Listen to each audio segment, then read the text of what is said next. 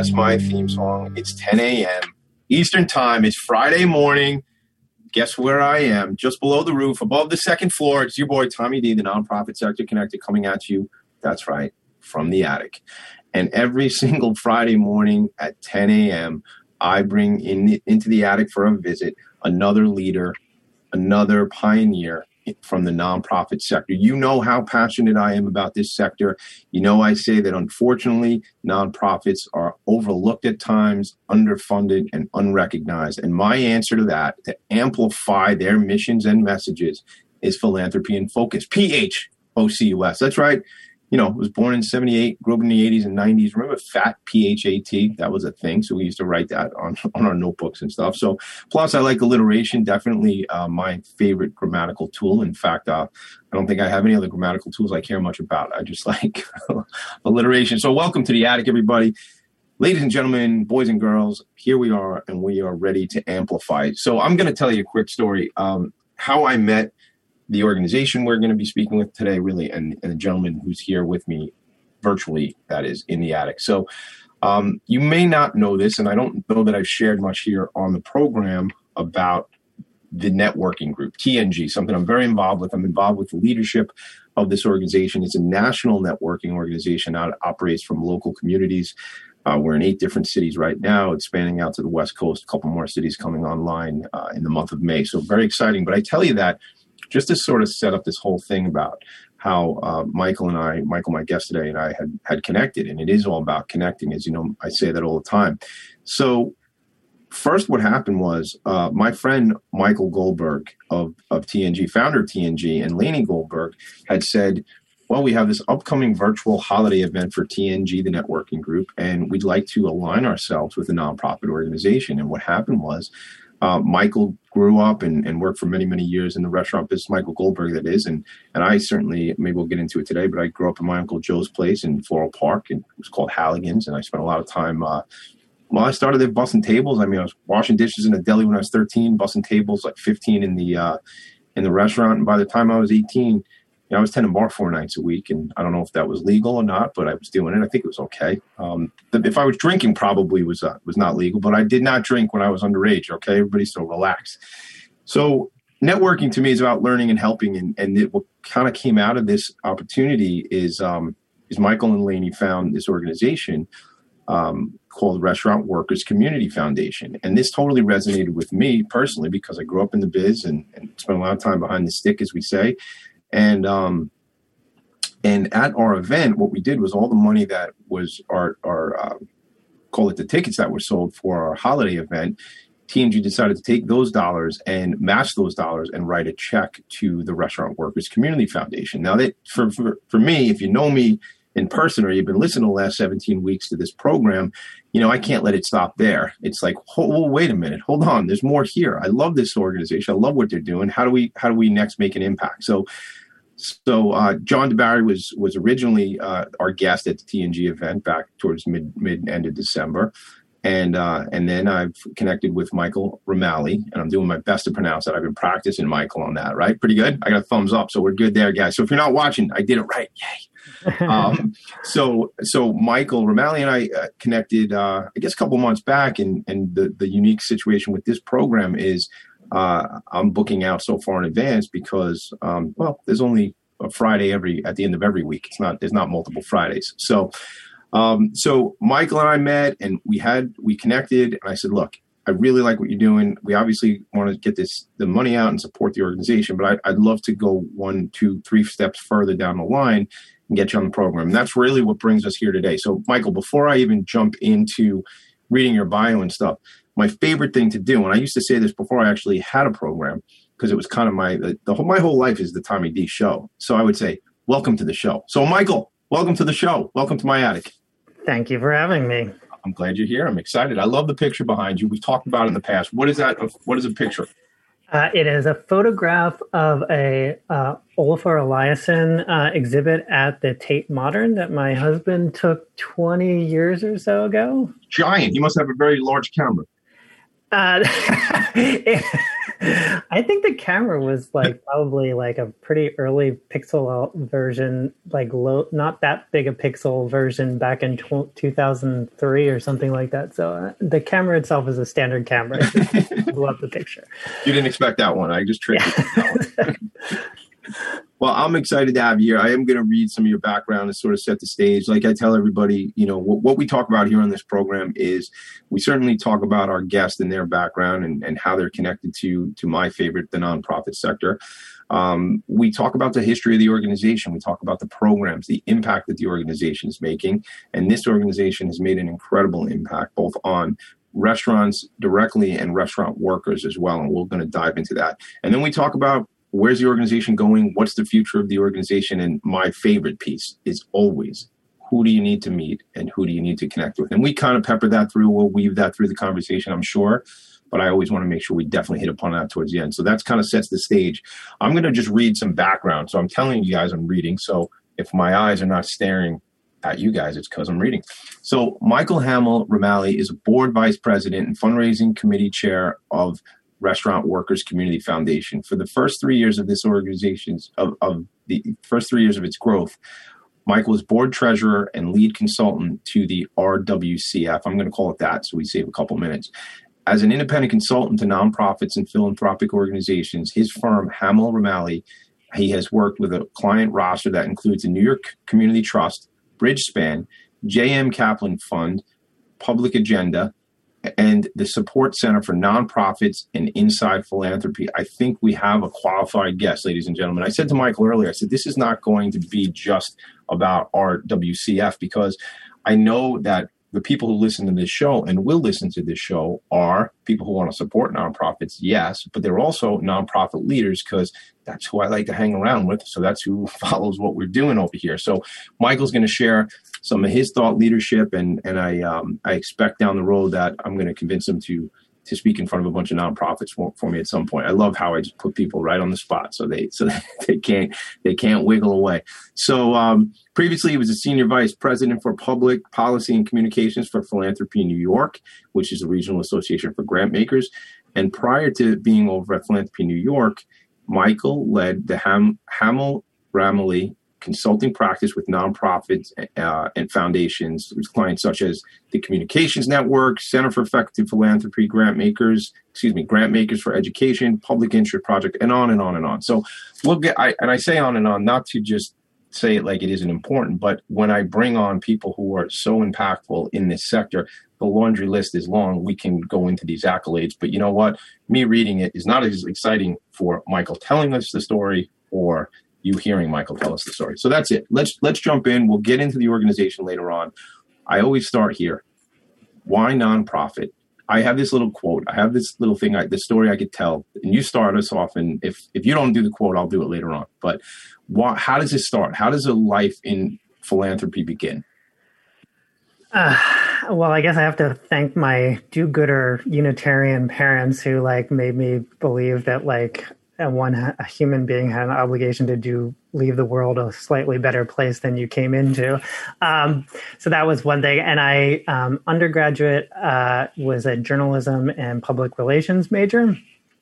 And I graduated from Temple University in in 1991, which was a, a um, a, a bit of a recession at the time, and I'd done all these like internships, and uh, I couldn't get a job in journalism or public relations. And so I started waiting tables, as one does. Uh, and I, I swear to God, I've never been so flush with cash because I was like waiting tables at a lunch place. It all Monday through Friday, um, and then like going to TGI Fridays to work the dinner shift, nice. like seven days a week. So I had, I was just like making a lot of cash and earning two dollars and one cent, uh, thirteen cents an hour, which is the sub minimum wage for tipped workers. Um, yeah, so there was all that, and um, I definitely decided that I, when I got fired from TGI Fridays for complaining about a customer not giving me a tip, I um, realized that I was not suited to work in the service industry, but it was definitely a learning experience that I have brought forward to my experience with Restaurant Workers Community Foundation, we'll get to. Um, but I also, at that time of my life, typed 100 words a minute because I just like typed all my papers very diligently all through co- college. And um, so I was like, why am I doing this? Like, I work in an office. And I started temping. And my uh, after I temped a couple months, like the temp agency was like, "Hey, there's this job at this small family foundation. Do you want to like become? You know, are you interested in interviewing for this general, you know, office manager job?" And that was the Stockton Rush Bartol Foundation. Um, it's a small family foundation in Philadelphia, and um, I got the job. And basically, I was like the second right hand to like the executive director of the foundation for three and a half years, and I was like, oh, what? There are these organizations that like exist to give money away, and they have like a huge amount of influence in how like things happen in social change. And I was just like, this is what I want to do for the rest of my life. This is my career. And my boss had a degree in social work. And so I was like, oh, maybe I'll get a master's in social work just like she did.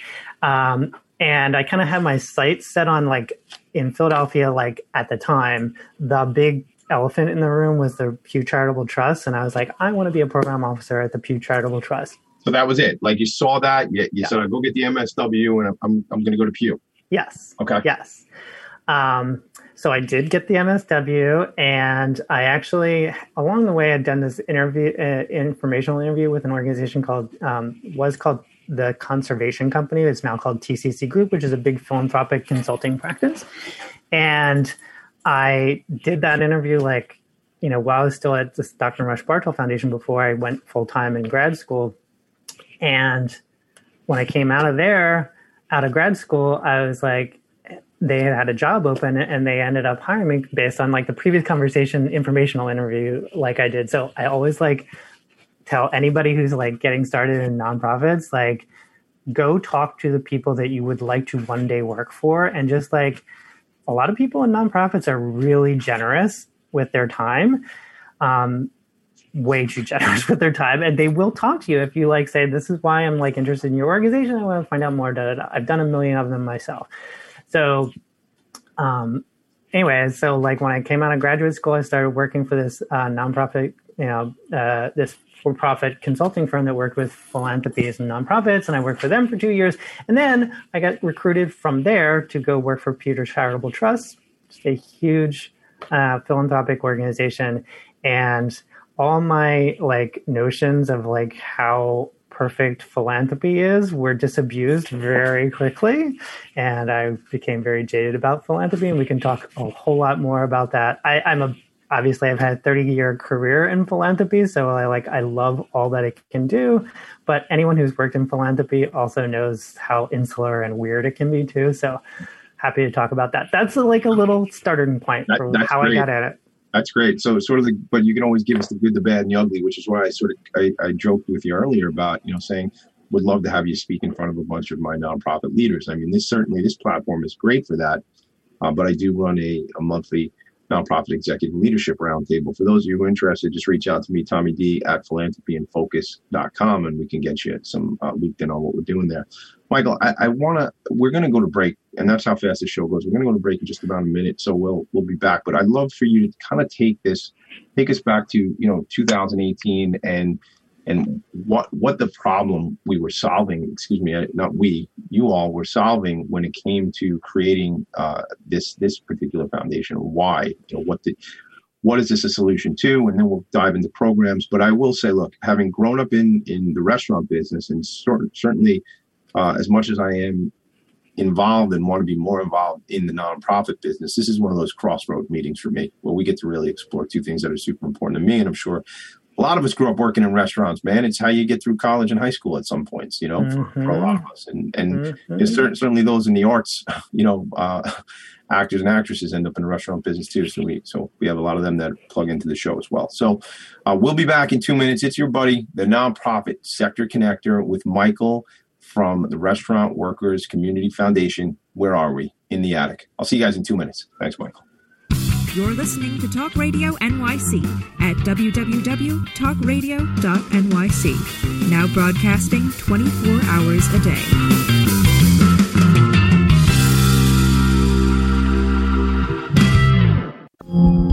Are you a conscious co creator? Are you on a quest to raise your vibration and your consciousness? I'm Sam Leibowitz, your conscious consultant, and on my show, The Conscious Consultant Hour Awakening Humanity, we will touch upon all these topics and more. Listen live at our new time on Thursdays at 12 noon Eastern Time. That's The Conscious Consultant Hour Awakening Humanity, Thursdays 12 noon on talkradio.nyc.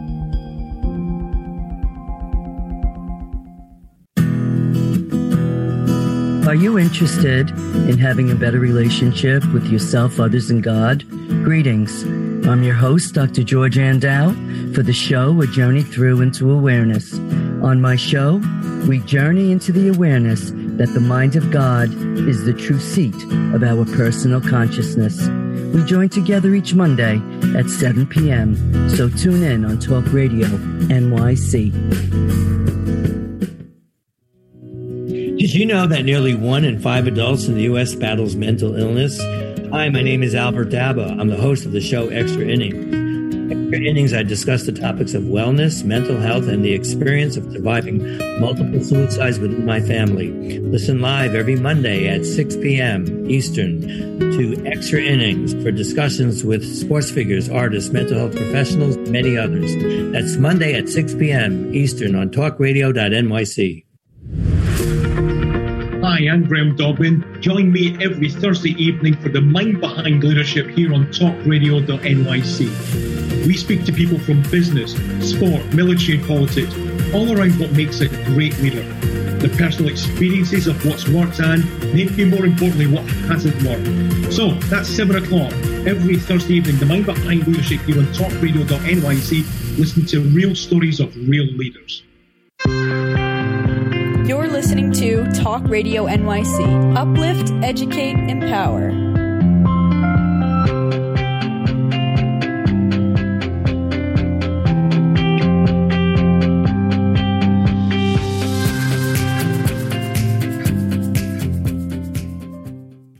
Nonprofits need connections to move in good directions.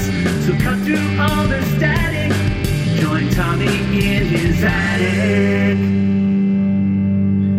I don't know. I've heard that song about a hundred times, and every single time it gives me a chuckle because we were like working on the lyrics, and and we were like, "What rhymes with attic?" Oh, cut through all the static. So that was kind of the thing. It so works. It works, right? It's fun, and uh, I've I've kind of coerced some of my guests to actually sing the song with me, but we'll we, we won't put you on.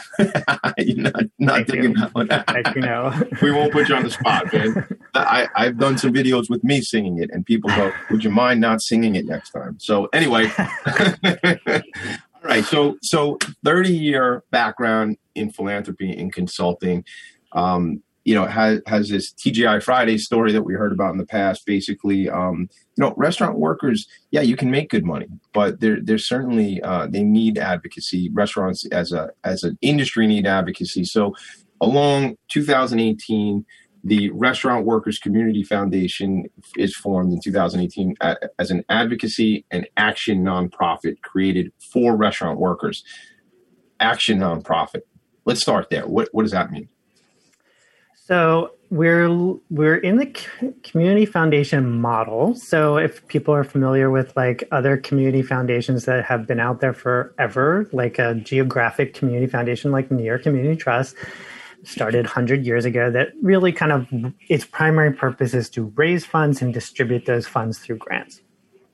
And those kind of geographic foundations functioned for years and years and years.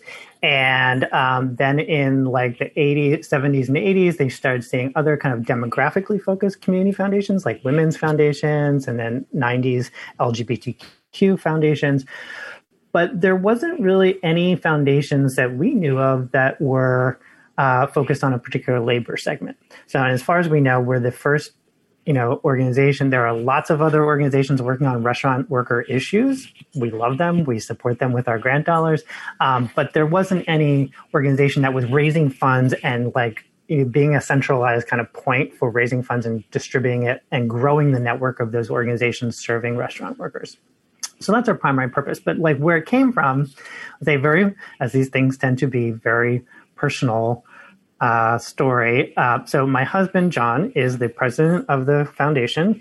And after the 2016 elections, um, he was, as many of us were, quite devastated. Some people were very thrilled with the outcome of that election. Um, us, not so much. And the morning after, after I t- called my mother and cried on the phone with my mother, I went into work at Philanthropy New York um, and cried with my coworkers and commiserated unbeknownst to me, my husband, who was working from home at the time for Momofuku Restaurant Group, he was the bar director for Momofuku Restaurant Group for like all the chains. The and he was at home still drinking from the night before and hiding his drinking and basically couldn't get out of bed for the past, next five days and was kind of like went into this disassociative state. It was a real, it was unprecedented and just like really disturbing and sad. And it took him a long time to work his way out of that. And as he was doing that, he was furiously texting with his um, friend and former Momofuku colleague, um, Alex Pemoulie, who she had moved out to Seattle to start a, a, a um, sandwich shop chain with her husband. And they basically were like in this like text tear say why aren't restaurant workers more engaged in the issues that like affect their lives and like more you know motivated to like get involved politically? And like you know there's like so many issues that like are kind of a microcosm of like so much of what's wrong with America that is like distilled in the most crystallized form in the restaurant business. Low wages um, poor career mobility, sexual harassment and sexual uh, gender um, inequality, racial inequality, terrible treatment of immigrants, mm-hmm. and it really heightened like mental health and substance abuse issues. So you know because it's an environment that like there's so much drinking but there's also a lot more going on besides just drinking like it's oh, a whole a, kind of a atmosphere. Of, there's a lot of access like you know yes. look I, I, grew up in that business and you know, uh, sorry to cut off your story because I want to hear. That's okay. To, to kind of underscore that, you know, uh, I don't know if I've shared this with my audience. Um, I quit drinking at 32. And mm-hmm. I, you know, mm-hmm. I grew up in that business, as I say. So by the time I was 32, I like to joke about it that I, I had drank more than somebody drinks in an 80 year life, you know, like, and that's, I joke, but it was pretty true. And that was sort of, you know, it, I stopped. People around me didn't stop, you know, and right. I think what the biggest challenge for first of all you, you just you mentioned a half a dozen things that people are up against challenges whether it be mental health issues or being discriminated against. And and then you have access to booze right there and and access to many other things uh, for those of you who may not be aware of the restaurant business but there's access to other um, substances. And that and a lot of that yeah. runs together substance abuse wise and we talk a bit we've talked in, in the past on, on this program about mental health issues. And, and I get up here in the attic and I start stamping my floor on my feet on the floor in the attic. I don't try not to bang in the desks and the camera moves and stuff like that, but I get cranky about it because mental health issues in this country, although that's not what we're here to talk about, there's such a stigma around mental health yeah. and it's, it's wrong. If I, I, I've said it before and maybe it sounds trite at this point, but if I, if I break my arm or I cut my hand, Nobody's there's no stigma around that. I go get the help I need. But from a mental perspective, it's unfortunate. And, I know we're going to talk COVID and related to the to the organization as well. But I want to go back to you to, to set that up. So yeah, John's going through these challenges. Him and Alex mm-hmm. are connecting, and they're like, "What's?" And and you, you set it up so well. So what happens next? What they got? They have a problem. We've established a problem. Now right. What? Yeah. So they're like, well, why isn't there like how could we like raise funds to like affect the change? And the, uh, their original thinking was like, because they're not in philanthropy or in nonprofits, they're just restaurant people. They're like, well, could we like raise funds to like, you know, do shareholder advocacy to get restaurants that like put Darden Group, the like the big kind of restaurant chains that really treat their restaurant workers terribly? Can we like somehow do shareholder advocacy? And they were like bouncing these ideas off of me, and I was like, well, you know, there that sounds like you could be doing impact investing like a lot of foundations have used their corpus to like invest in various ways um, whether it's shareholder advocacy or kind of like investing in the kind of businesses that are doing well so that is something that you know exists out there. So what does that mean exactly, Michael? That means like not focusing on those who need to improve, but but pushing more towards those who are doing it right, kind of rewarding organizations like that. Yes, and we should at some point in this conversation talk about as part of the COVID fund, we established the restaurant uh, Restaurant Futures loan program. It's a zero interest loan program for businesses trying to come out of the um, out of the crisis who want to use a pro worker kind of framework for their work. Mm-hmm. So, so that was part of like the original thinking was like, you know, how can we use funds that are raised, both grant making, but also community organizing. So our work from the beginning, from the concept, from that kind of like organized thinking around like early 2017 when we first started trying to form a board. And this was really just like Alex and John going to their professional network saying like, who wants to like get involved in this and forming a, a like a, a, a beginning board. But like that kind of like, we're going to do three things. We're going to do grant making. We're going to raise funds for grant making and for community organizing and impact investing. So that three part model of like spend, you know, roughly for every dollar that we raise, we try to, you know, evenly distribute across those three areas has always been a part of our, like the core part of our identity. Say that for everybody one more time. Grant making, community organizing, and the third bullet. Uh, impact investing. Impact investing, which we're going to get to. Yep. Yeah. Okay. Okay. So, which is kind of the least well developed area of our work, and we can talk about that because it's really complex. Okay. So, um, so in the spring of 2017, basically we started bring- having meetings at Philanthropy New York in a conference room in Philanthropy New York with a bunch of people who were, were interested in being on the board and you know moving this forward. We started meeting with Lawyers Alliance. Um, Lawyers Alliance was absolutely crucial. I'm a huge fan of Lawyers Alliance of New York. Thank you to them for like helping us, you know, getting us together with pro bono lawyers to like get our Yep. you know bylaws and our like applications to the IRS. And I've been on the fund Just yeah, just because you've been in philanthropy doesn't mean you've set up organizations, I had no idea how hard it is to set up a nonprofit. Like I've been on the giving side for 30 years and like I think probably blithely unaware of like just how hard it is to get something like that up and running. I now understand why people use like fiscal sponsors so much. Yeah. um, so because it was a year and a half of like applications, like filling out all the applications, it takes like you know forever for the if you you can do the like expedited version of the IRS 501c3, but then you have to go through the steps later on. So we just decided to do the full thing right, you know, mm-hmm. long term. And so like you have to wait for that to be done. Then you have to apply to New York State to like, you know, for be to exist in New York State. And then you have to go back to the state and like apply to like be like to be able to solicit funds in the state of New York, which is another process. All that took like a year and a half. So but we we consider our birth date the day we got the go ahead from New York State to like solicit funds in the state in September of 2018. So that is our kind of like birth date to us. We had like been doing a lot of like meeting, you know, quarterly of the bo- the board, the forming board, uh, during that time, and kind of like thinking things through. But we didn't have any money to work with, and we didn't have any way to ask for money until September of 2018. So that's really our beginning.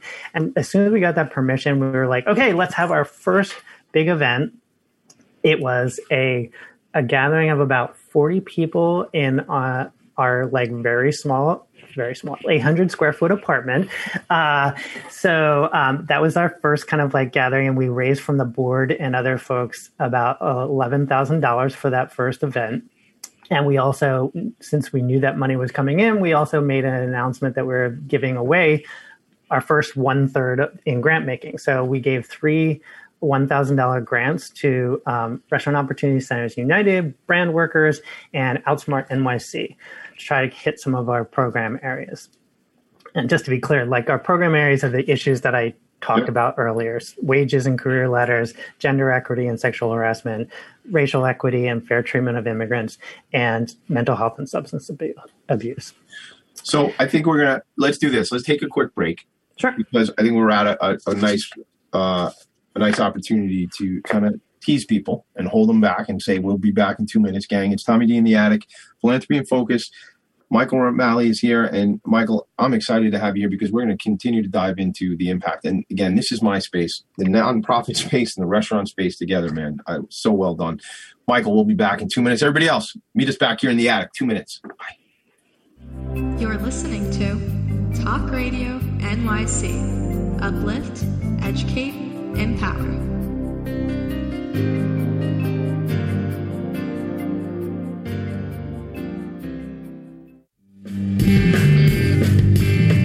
Hey, everybody, it's Tommy D, the nonprofit sector connector, coming at you from my attic. Each week here on talkradio.nyc, I host a program, Philanthropy in Focus. Nonprofits impact us each and every day, and it's my focus to help them amplify their message and tell their story. Listen each week at 10 a.m. Eastern Standard Time until 11 a.m. Eastern Standard Time, right here on talkradio.nyc. Are you a business owner? Do you want to be a business owner? Do you work with business owners? Hi, I'm Stephen Fry, your small and medium sized business or SMB guy, and I'm the host of the new show, Always Friday. While I love to have fun on my show, we take those Friday feelings of freedom and clarity to discuss popular topics on the minds of SMBs today. Please join me and my various special guests on Friday at 11 a.m. on talkradio.nyc.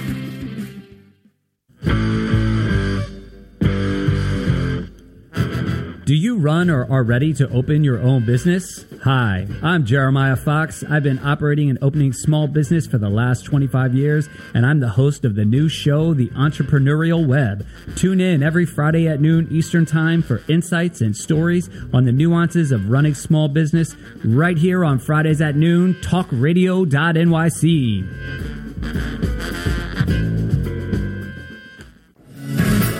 Hi, I am Joseph Franklin McElroy, host of the new podcast, Wise Content Creates Wealth. It airs on talkradio.nyc every Friday afternoon from 1 p.m. to 2. They say content is king. Well, wise content rules the world. Every episode features tools and tips for content marketing and business people telling the wise content stories of that success. Tune in every Friday from 1 p.m. to 2 on talkradio.nyc. You're listening to Talk Radio NYC at www.talkradio.nyc. Now broadcasting 24 hours a day.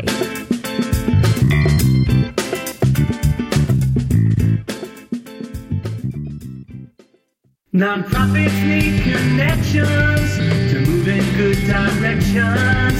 So cut through all the static. Join Tommy in his attic. Every Friday morning. Join Tommy in his attic. That's where I want to see you, 10 a.m. Eastern Time. I was told, told recently I used to say Eastern Standard Time, and then a buddy of mine goes, "It's not Eastern Standard. You got to just say Eastern Time." So I'm, and then maybe news to me. I, it was news to me. I, I'm 43 years on this planet for me, man. I didn't know. I figured it out. So thank you, Sean, for teaching me that. All right, so let's let's let's go like this. I'm on the website right now, which for you all is restaurantworkerscf.org. Okay, that's it. Restaurantworkerscf.org. Here's what I'm reading off the site: wage fairness and career ladders, gender equity and sexual violence, racial justice and support for the immigrant community, and then finally mental health and substance abuse. These are the challenges that you guys have decided with the organization are important, and you're going to address these challenges. Correct me if I'm wrong. Through grant writing, community organization, and then impact investing. I think I kind of set it up right. Yes, grant making. Grant making. What We end up having to do some grant writing, but yes. I said, grant, I said grant writing. I did not, yeah, grant making. Right. Well, that's another thing. We, you know, the money comes, it flows through, right? So it comes Yeah, from yeah. somewhere else to you, and then you, you send it out. Understood. Grant making, community organization, and impact investing. Michael, take us back through this. You, you set it up for us. You set up where you were, what what Oh. what kind of the catalyst of this was, and and now let's talk about how you're making an impact as an organization. So 2019 was the year of our, our first full fiscal year, and we were really happy with that. You know, first we set a very modest goal in that year of raising thirty thousand dollars, and like you know just get a slow start. And we were really thrilled that like we did our own fundraiser, first fundraiser. We participated in some other fundraising events of like alcohol companies, and then and we ended up surpassing our goal of, and raised forty thousand dollars in that first year, and did another round of grant making, distributing um, thirteen thousand dollars in grants that year to eleven different organizations. So we're like, and we also built up our board to twenty people, which Wow. was one of our goals Big board. which was really important when 2020 came Mhm. because at that point we are like okay we need to like you know john and i were doing all, most of the work and um, our board had signed off on hiring a social media a part-time social media person to like pick that up which that person started may the week of may 15th 2020 interesting timing Yeah. uh, so um, but the the 20 person board was really important because at our board retreat in January 2020 we said okay let we really want to like really flesh out these committees that we have and like have greater leadership and like more diversity of leadership like moving the work forward Well, it sounds So- like it's a working board. Otherwise, it's Yes. all on you and John. So if you was- don't, ha- you have a kind of quasi employee consultant doing social media. But other than that, Yes, No, you- you exactly. use we have been an all volunteer organization all the way up until literally this week. We our new executive director started this week, who I cannot Yes. name because like Don't we're name- doing a full no. media rollout in a right, couple right, weeks. right. I, I knew it was happening. I will not. miss anything. I, I'm excited for you guys. I'm, I'm thrilled, and, and if I can amplify that, you know, message for you, I want to do so. So make sure I know as soon as you start putting it out there, so I can help you with that. So we had like this kind of growing leadership on our board, and people, you know, somebody in charge of communications, somebody's in charge of event planning, somebody's in charge of, um, you know, uh, fundraising and governance and all those kind of things that a foundation should have committees for. Um, so that was really important when the um, crisis, the pandemic, started bearing down upon New York City, and we were we're national. We had aims to be a national organization, but and we did have board members all across the country, but we really kind of like were best known in New York because that's where we did our first event and stuff like that. Um, oh, I should have also said that in 2019 we also developed these kind of like draft guidelines for restaurants to help them think about like how they could be better for worker on workers on our four areas. So that was also important just to put that aside. Um, when the crisis was happening, we had an emergency meeting of a board the weekend before the 15th, and just as the restaurants were all being shut down. And our board, the first thing that they said that they wanted to do was a resource page for workers. And that was like, in my mind, the most important thing that we could do is just like put together information and like point restaurant workers in the right direction.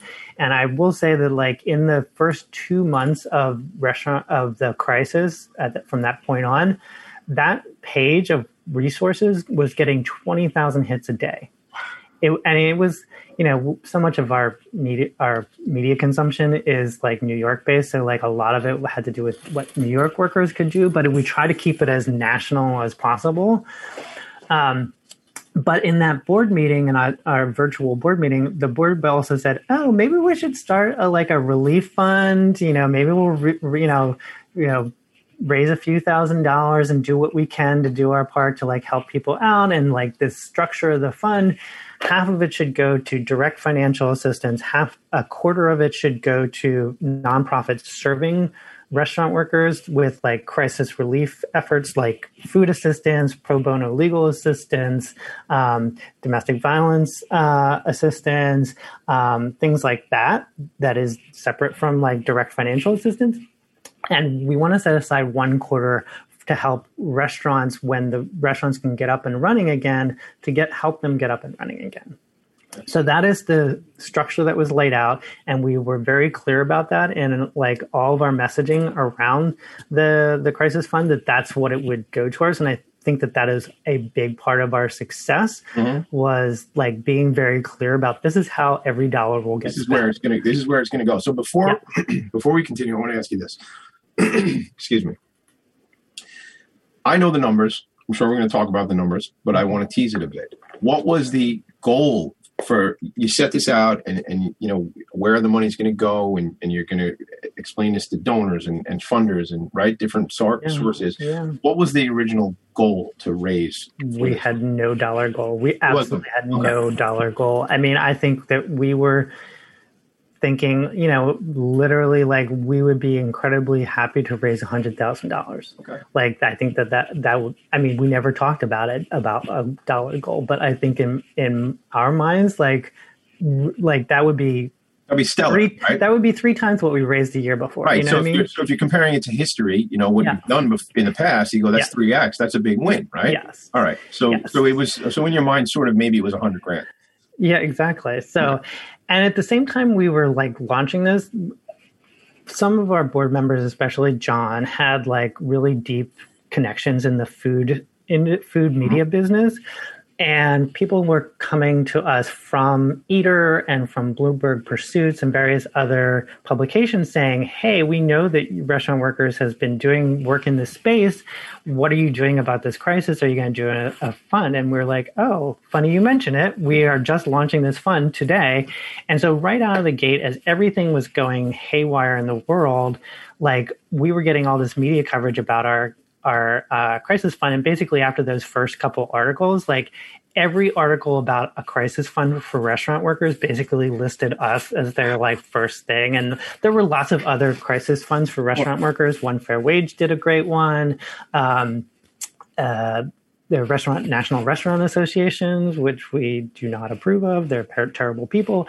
But like um, they did one and we actually kind of talked with them about what they were doing and tried to be supportive because we really believe like anybody who's raising funds for restaurant workers and and getting it to restaurant workers in a conscientious way deserved you know to like we listed them all on our resources page. Like any any crisis fund for restaurant workers we wanted our our community to know about um, and the th- in that first week, we like um, basically got connected to Southern Smoke Foundation, which is a, a Texas-based organization that had been doing direct crisis relief for restaurant workers since Hurricane Harvey, specifically in Texas. But they had a whole case management system that we had no way we could do ourselves.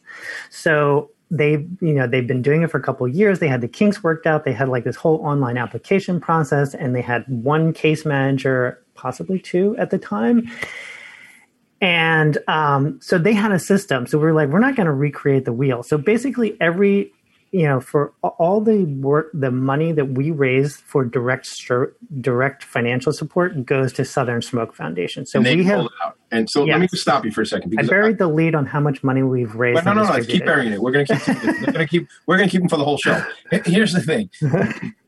listen, folks. Listen to what Michael's talking about. If you don't have the infrastructure for a certain program, or you don't have the assets, whether they be financial assets or people assets, or whatever the case is, partner. Work with other organizations. I mean, it's natural for a foundation like this. I'm assuming, Michael, it's natural for a foundation to look for partners, but other nonprofits, gang, pay attention. Look around. If there's somebody who's doing programs that look similar to yours, last week um, Jennifer Singer was here and we talked about a merger of of well, you sort of look like us. We sort of look like you. Why don't we combine and, and be better for it? And that goes to what I talk about. You know, two plus two. You know, in math it's four. I believe it is. Yeah, it is. I was working with my kids on math last night. It's four. But in networking, connecting, collaborating, it's some exponential number much much higher than four.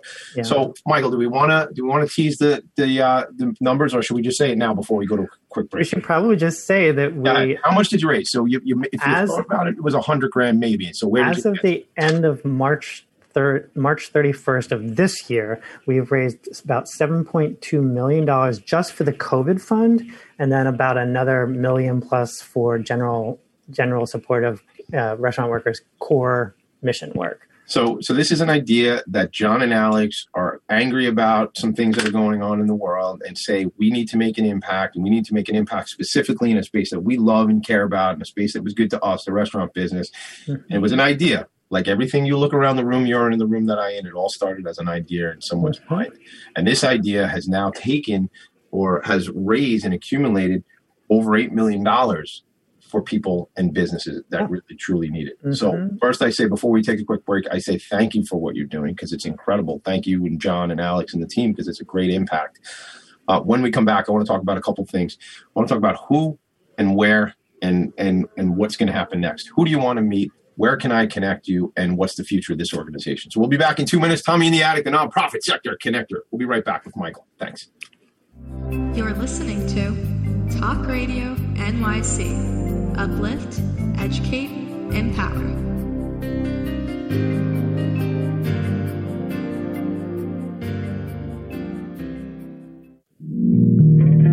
Are you a small business trying to navigate the COVID 19 related employment laws? Hello, I'm Eric Sauver, employment law business law attorney and host of the new radio show Employment Law Today. On my show, we'll have guests to discuss the common employment law challenges business owners are facing during these trying times. Tune in on Tuesday evenings from 5 p.m. to 6 p.m. Eastern Time on talkradio.nyc.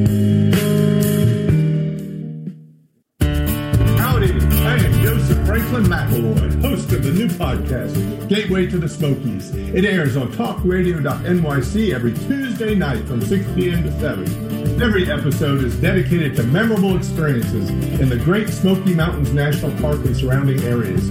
This show features experts and locals who will expound upon the richness of culture, history, and adventure that awaits you in the Smokies. Tune in every Tuesday from 6 p.m. to 7 on talkradio.nyc.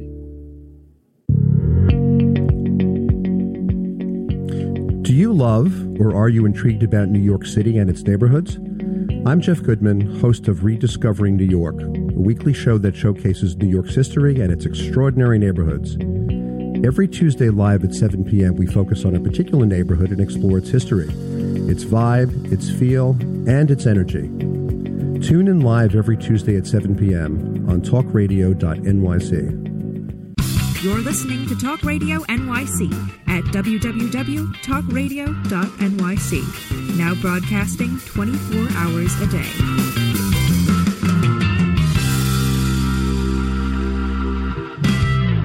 Nonprofits need connections to move in good directions. So cut through all the static. Join Tommy in his attic. You know, on that return there, I heard a bit of static, so we were cutting through that static. Let's sneak through this static. Join me in the attic every Friday morning, 10 a.m., where we amplify the message for nonprofits that are making incredible impact. And certainly the Restaurant Workers Community Foundation raising over $8 million are making just that sort of impact. So, Michael, let's let's break it down to where do we go from here? What's the future of this organization? Who do you need to meet, and and what can we share with people? Well, uh, goodness, uh, the future of the organization is like complex. So we've started a whole bunch of initiatives over the past year. Obviously, we have uh, people to go to the FAQ on our website about the um, COVID fund and how we've distributed those funds. So we've funded about uh, 40 plus organizations over the past year, all around the country, doing crisis relief work and structural change work in the industry. Um, so we have a growing network of nonprofits all across the country that care about restaurant workers and are doing, you know, all kinds of different work. Some are doing crisis relief work, some are doing mental health work for restaurant workers, some are doing gender gender equity and sexual harassment work. And some of it overlaps. So we're really trying to start like really networking those organizations and sh- giving them opportunities to share their experiences and what their challenges are, and obviously continue to give them resources so they can keep doing their work. So, but in the midst of all that, we were also kind of, we launched the Restaurant Managers Network. So we put out a call last June. We put together a big resource packet for restaurant managers to talk with. At the time, it looked like some restaurant, a lot of restaurant workers might be going back to work, and like, but there's like a lot of outstanding questions about like how you connect re- restaurant workers to resources. Government resources can be very tough to get a hold of or understand, and there's like lots of things that you know restaurant managers don't know what to tell their their workers. So we put that together, that resource packet. Thank you to Rebecca um, Palkovics, who really led that work. Um,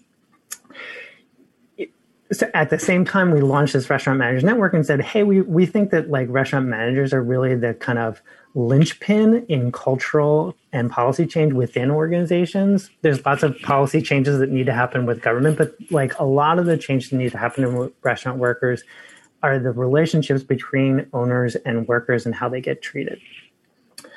Um, so we launched that. We are just we now have like a volunteer leadership group that is kind of like mapping out what they want the network to do and how to recruit and like how to present information on our website and how to like start planning virtual and online and live events in the future for the restaurant managers network and like let it become something big. We also um, this year um, on March 2nd, uh, launched the Racial Justice Fund, the Restaurant Workers Racial Justice Fund, which is the has the same basic concept of our uh, of the COVID fund in the sense that like we are raising funds and distributing funds, mm-hmm. um, and that is led by Steve Ali, who is a volunteer who came to us originally was a volunteer. He's now um, a part time paid consultant for the project, but he came to us as an out of work line cook. He's based up in Syracuse. Um, and basically, you know, it's like, I really believe in what you're doing. I want to volunteer. And he was, got involved in the uh, fundraising committee and just like knocked it out of the park. Anything that we asked him to do, he did and was just incredible at it. And uh, last June, when we're having a lot of people ask us what we're planning, you know, how are we responding to um, the the uprisings that were happening, um, you know, and trying to, and there were a lot of conversations in the industry about like how food media like covered um, uh, people of color issues and like equity in every aspect of the system, and we said we didn't want to just like willy nilly kind of say we're going to do whatever. We took a very long nine month process of community of talking to community and and um, identifying steering committee members to basically like map out what this racial justice fund should be. And we launched it last um, in march this coming this past march. Uh, and so we're now raising funds for that. So we have like a whole bunch of things going on programmatically. And up until this month, we have been an all volunteer organization with, you know, two kind of con- contractors. Um, and so this year we're really focusing now that we're going to have an executive director, kind of like figuring out, you know, we've bitten off a lot and, um, you know, really need to concentrate on like executing those things. Um, we feel like all the things that we have started are really incredibly important. Um, but we also, you know, need to get our executive director on board and really have her start talking to a lot of people about what we're doing, why we're doing, and what her priorities are. So, in terms of like who we want to talk to and who we want to network with, yes, I would say that our relationships right now are very you know, there are 15 million restaurant workers in the United States. It's a huge number of people. And I would say a minuscule number of those people know that we exist. So that's our first priority is like having every to, to, to, so not as much to get to the restaurateurs but to get to the, those individuals who were working the line cook the bus boy you know mm-hmm. the, the, gm you know back house front of house the whole deal so they so they're aware of you so some sort of yes. campaign around that of awareness yes yes this is a as you said at the, the beginning of the show this restaurant this organization is by workers for workers. We absolutely believe that restaurant owners are restaurant workers, Fair but enough. you know they have different perspectives, and our work is about the most marginalized people in our community. Um, but restaurant owners and restaurant managers have always been a part of our community, our organizing community, mm-hmm. um, and we, you know, they're parts of our board, and we love them. But you know, our work is really about engaging restaurant workers and getting them involved in the issues that affect their lives. So that is really important to us. Is just make sure every restaurant worker across the country knows that we exist and that you know they can get involved in various ways. We have a very strong volunteer uh, pro- program. Like, so basically, anybody who wants to get involved in some way in Russia, in our work and the many aspects of our work can do that. but in terms of like the other kind of relationships that you're probably asking about, in terms of like you know nonprofit professionals and Mm. like funder networks and stuff like that, we um, the as soon as we like had were clear what our organizational budget was for this year, we joined Philanthropy New York. We uh, I am a obviously a, a Philanthropy New York acolyte.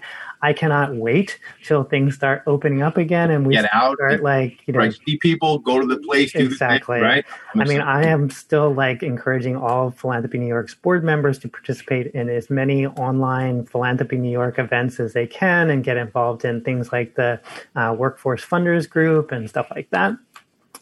But you know, obviously, we are also a development organization. Like, I need to connect as the fundraising chair. I am very cognizant of um, starting to think about who, when this new executive director is ready to start talking with the broader public, how to connect her to you know funders but also to media. Yep. we have a whole rollout campaign and like who we want to talk to when. Um, i just we need to make sure that she feels really really comfortable talking about the history of our organization and what her own priorities are as she takes on this like vast amount of work. So um, i would say like our kind of funder base is ex- most nonprofits would be very jealous of how diverse our funder base has become.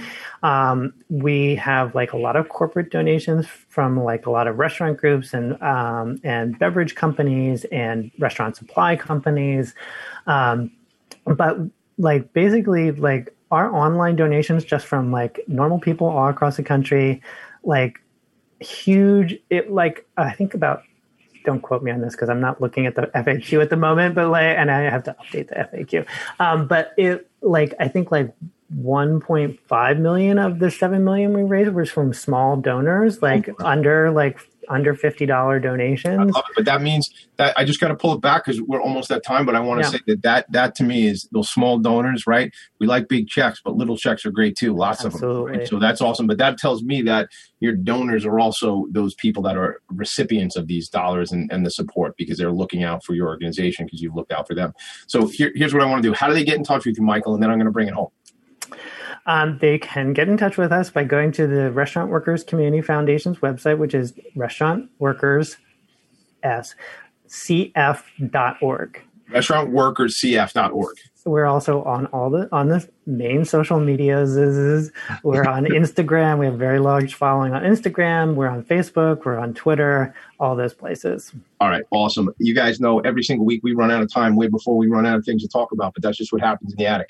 Michael Remaley, one of the original founders and, and creators of the Restaurant Workers Community Foundation. Thanks for being here in the attic with me. I appreciate you. I got a couple of announcements, everybody.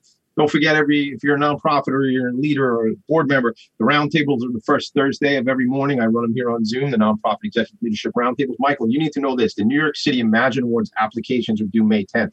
Please, if you need questions answered from me, connect with me on that because you guys certainly deserve to be in the running for an Imagine Award. Next week, Judy Isaacson Elias, founder and president of Heroes to Heroes Foundation, which they do incredible work uh, bringing uh, veterans to the Holy Land for, to help them go through PTSD and, and different challenges that they're going through. You know how to get me, TommyD.nyc on the Instagram, email Tommy D at Philanthropy and Focus. Um, two things I want to tell you, Michael, before you go. I got to hook you up with my boys over at Premier Payroll. They're heavy, heavy in the hospitality space. I have some other connections I wrote down for you. We'll talk about it later on. Listen, stay tuned. Steve Fry, always Friday here on the network, talkradio.nyc. Jeremiah Fox, followed by him, and Joseph McElroy. I'm your boy, the nonprofit sector connector, top of the house, attic, whole thing. Michael, thanks for being here. Everybody, make Thank you. See you later. Nonprofits need connections to move in good directions. So cut through all the static.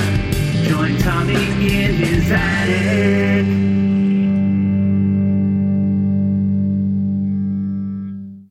You're listening to Talk Radio NYC at www.talkradio.nyc. Now broadcasting 24 hours a day.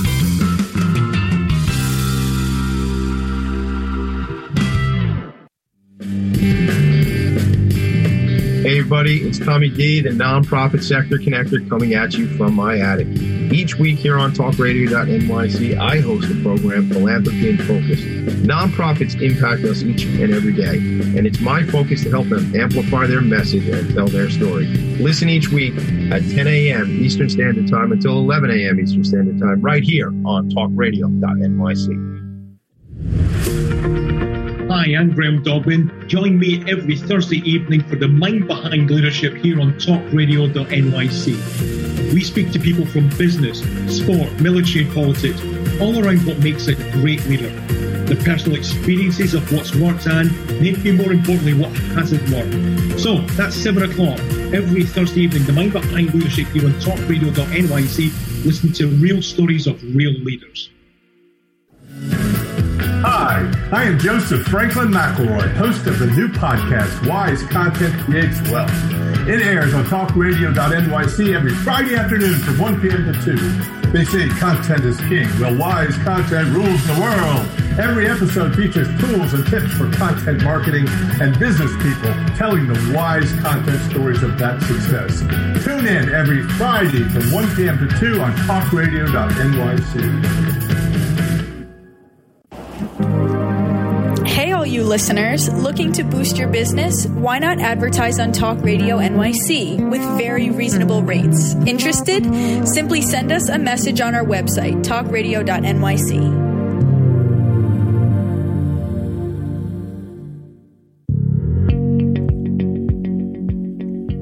Do you love or are you intrigued about New York City and its neighborhoods? I'm Jeff Goodman, host of Rediscovering New York, weekly show that showcases New York's history and its extraordinary neighborhoods. Every Tuesday live at 7 p.m., we focus on a particular neighborhood and explore its history, its vibe, its feel, and its energy. Tune in live every Tuesday at 7 p.m. on talkradio.nyc.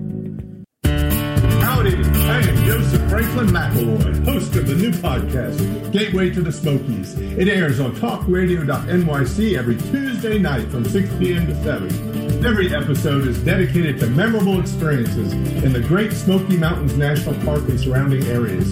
This show features experts and locals who will expound upon the richness of culture, history, and adventure that awaits you in the Smokies. Tune in every Tuesday from 6 p.m. to 7 on talkradio.nyc. You're listening to Talk Radio NYC. Uplift, educate, empower.